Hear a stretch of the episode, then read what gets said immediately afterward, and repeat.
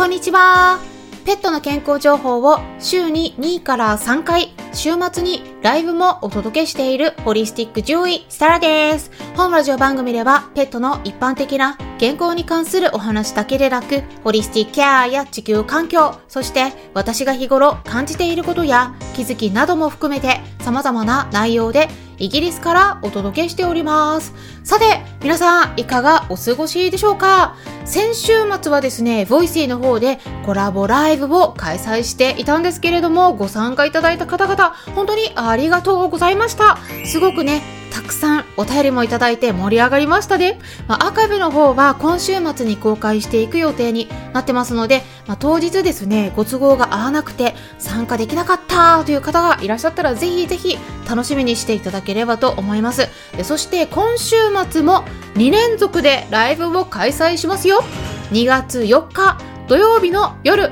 8時20分から30分間だけスタンド FM にてライブを開催します。はい。はい、ということで、日頃はですね、スタンド FM の方では限定ライブだけでやってるんですが、一般公開のライブもね少しちょっと行っていけたらと考えているので今回はですね一般公開のライブになりますからいつもは限定の方で参加できないって思ってる方いらっしゃったらですねこの機会にぜひぜひお気軽にご参加いただければと思います。で今回のテーマとしては、まあ、皆さんがちょっととっつきやすいような内容というところで、まあ、ペットの食についてね一緒にお話ししていけたらと思うんですが、まあ、他のことでも何か聞きたい知りたいことがありましたらご質問もお伺いしていきますのでお気軽にご参加いただければと思いますしあとはその後の夜9時からも2回目ということでおむすびチャンネルの方で今度はライブの方そちらで開催していきます。はいはい、ということなので、まあ、同じ日に2つ連続で開催するっていうところなんですけれども、まあ、おむすびチャンネルって何って思われた方、いらっしゃったらですね、概要欄のところにリンク先をつけてあるので、ぜひそちらをご確認ください。こちらね、ちょっと変わった独特なコミュニティになっております。会員さん限定のプラットフォームなんですね。なので、会員になるためには、まず招待コードが必要になって、会員じゃないと中をね、きちんと見ることができない状態になっているんですね。なので、もしも興味のある方がいらっしゃったら、お気軽に私の方にメッセージいただければ、招待コードをお渡しします。で、おむすびチャンネルがね、他のプラットフォームとどのあたり違うのかっていうポイントとしてはいくつかあるんですが、まず1つ目としては、日本がベースなんですが、グローバルなプラットフォームなんですね。で日本在住の日本人だけでなくて日本在住の外国人とかあとは海外に住んでいる日本人のほかヨーロッパとかアメリカなどいろんな国々に住んでいる人が配信者として参加していることも多くて全部でねなんと84カ国からの配信があるのでそれを聞けるというかまあライブなので YouTube のライブみたいな感じで見ることができるっていうこととあとは2つ目としては徹底的にですね悪質な発言をするような人を排除してるんですね。で、まあ、配信者が配信しやすいように管理されているそしてその中に入っているコミュニティに参加してくださっている方々にとっても、まあ、あまり嫌な気分をしないような優しいコミュニティになっているという点ですね。でそして3つ目としては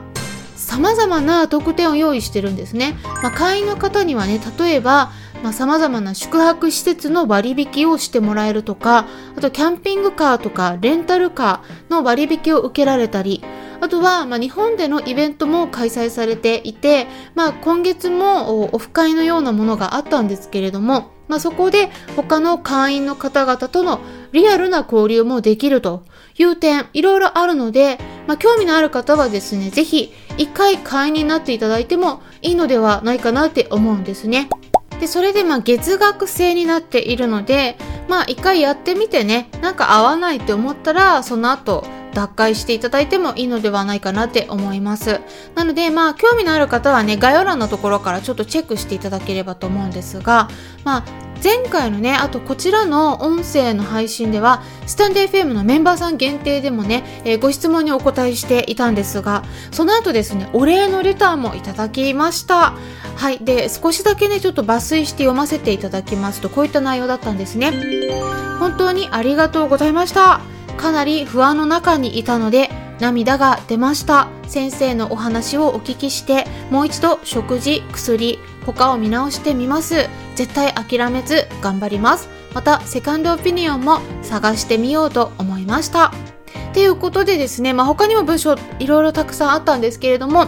まあ、少しね治療に対する考え方とか方向性が見えてきたっていうとこでね良かったなって思います。レターからご感想もいただきこちらこそありがとうございました。で何かまた他にもありましたらお気軽にご質問いただければ回答していきますのであと他の方々もねリスナーさんも何か知りたいことがあったらお気軽にレターの方からご質問してみてください。で前回の配信ではね、えー、超リンパ管拡張症というね、腸の病気に対してどうやって対策していったらいいかということでね、話してたので、興味のある方でまだ聞いてない場合は、ぜひ前回の配信も聞いていただければと思うんですが、やっぱりですね、何をするにしても、まずは腸活なんですよね、はい、腸が土台になりますので、まあ、腸の状態を良くしていくことがすっごく重要だよっていうところで、まあ、今回は改めて再び腸活の中でもね最近特に日本で注目されているケストースって呼ばれる物質があるんですね。まあ、カタカナでケストースって検索したらね、いろいろ情報が見つかると思うんですが、このプレバイオティクスについて解説していきたいと思いますから、興味のある方はぜひ最後まで聞いてみてください。っていうとこなんですが、まずですね、ケストースっていう言葉、皆さん聞いたことありますかね？で、そして、このケストースが何なのっていう風に誰かから聞かれたら、説明できますか？はい。でね、実は私のスタンデーフェムのメンバーさん対象のコミュニティの方ではね、昨日ケストースに関するワーちゃん猫ちゃん用の商品があるので、まあ、そちらについてもね、具体的にリンク先をつけて紹介してありましたから、ぜひメンバーさんはですね、コミュニティの方をご確認いただければと思うし、まだね、メンバーになっていない方は、ぜひね、お気軽にメンバーシップ制度の方をご確認いただければと思いますし、でメンバーの中でもねそのコミュニティに入りたい場合はメッセージいただければ招待させていただくんですがケストースっていうのはね、まあ、簡単に言うとオリゴ糖の一種なんですよね。うん、オリゴ糖っていうとね、まあいろいろ聞いたことあると思うんですけれども、特に成長作用だったり、腸を整えるっていうことですね。あとは、まあ、善玉菌などの腸内細菌を増やす働きを持っているということで、まあ、プレバイオティクスとしても知られている物質なんですがケストースっていうのはそのオリゴ糖の中でも特にスクロースっていうのとフルクトースっていうのが組み合わさった3糖類に分類されるタイプなんですね。で、まあ、乳酸菌とかビフィズス菌などの善玉菌の餌になったりあとは悪玉菌の活動を抑えるような短鎖脂肪酸って呼ばれる物質があるんですけれどもそれを増やすことが分かっててあとは他のオリゴ糖よりも高い効果が見られたといった研究結果も発表されていることで、えー、注目が高まっているということなんですね。で、まあ、最近ね、ワンタン猫ちゃん用の商品がそこから出てきてるんですけれども、まあ、悪玉菌を減らして、善玉菌を増やしたいっていう場合に、まあ、実際に試している方もね、増えてきてるようなんですが、まあ、こういったまあ、いわゆるプレバイオティクスの場合だと、え腸内細菌の餌になるようなものなので、まあ、あまりね悪さをするといったリスクも少ないことから、えー、すごくね気軽に試せるのではないかなって思います。なのでこちらのタイプの場合だったら、まあ、例えば抗がん剤の治療を受けているとか免疫抑制剤を使ったりステロイド使ったり、まあ、あと猫エイズなどの免疫の状態がおかしくなっているような病気の場合でも、まあ、安心してある程度は使っていくことができるんですね。ただしやっぱりですねどんなサプリなどの商品でも合わないということもありますので、まあ、特にこういった腸内細菌に影響を与えるようなものだと、まあ、それがねいい方向に行くとしてもその過程で、一時的に便が緩くなってしまうとかね何かしらの反応が出る場合もゼロではないので、まあ、かゆみが出るとかね。だからぜひぜひそのあたり最初に試す場合は必ずですね、目安量よりも少量から試してみて少しずつこの反応を見ながらね、大丈夫かっていうのを見て目安量まで増やしていく方法が安全だと思います。で、あとはですね、特に病気の場合ですね、えー、はやっぱりねサプリとして与えるのが一番早く改善が見られる傾向があるんですよね。なんだけれどもこのケストースっていう物質とかオリゴ糖っていうのはねあのサプリだけに限らず自然な食材の中にも入っているんですね。で例えばどういう食品の中に入っているか言いますとかぼちゃとかねあとはアスパラガスえ、ライ麦や大麦あと小麦などの全粒穀物それからバナナあとはチコリーの根っことか菊芋とかねあとは人参とか長芋の中にも入ってるんですよ。あとその他にもワンちゃん猫ちゃんにはねちょっと与えるの難しいしちょっと一般的にはねおすすめしないものなんですが、まあ、玉ねぎとかニンニクにも含まれているので、まあ、私たち人間の場合はねそのあたり考慮していくといいと思いますし、まあ、手作りご飯をね与えている方は、ま、そういった食品をねちょっと組み合わせてみるといいかもしれないですよね、うん、でもニンニクと玉ねぎは一般的にはおすすめしないですよ。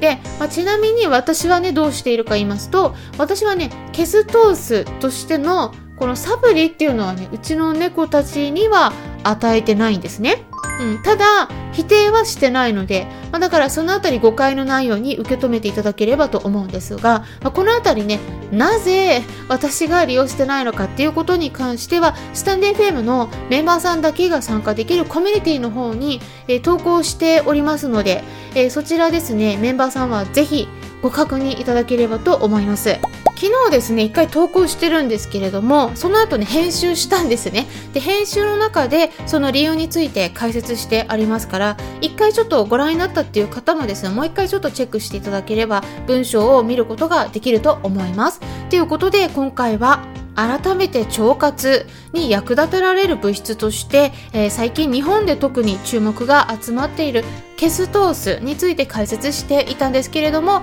えー、参考になれば嬉しいですし参考になったという方はよろしければいいねボタンのクリックとかフォローもしてくださるととっても励みになります。そしてもしも周りにこういった私がお届けしている情報に興味のありそうな方がいらっしゃったら紹介してもらえたらさらに嬉しいです。いつも私の Twitter の方リツイートしてくださったり Instagram の方でもいいねボタン押してくださったり紹介してくださってる方々本当にありがとうございます。Many many thanks です。それではまたお会いしましょう。ホリスティックジョイザラでした。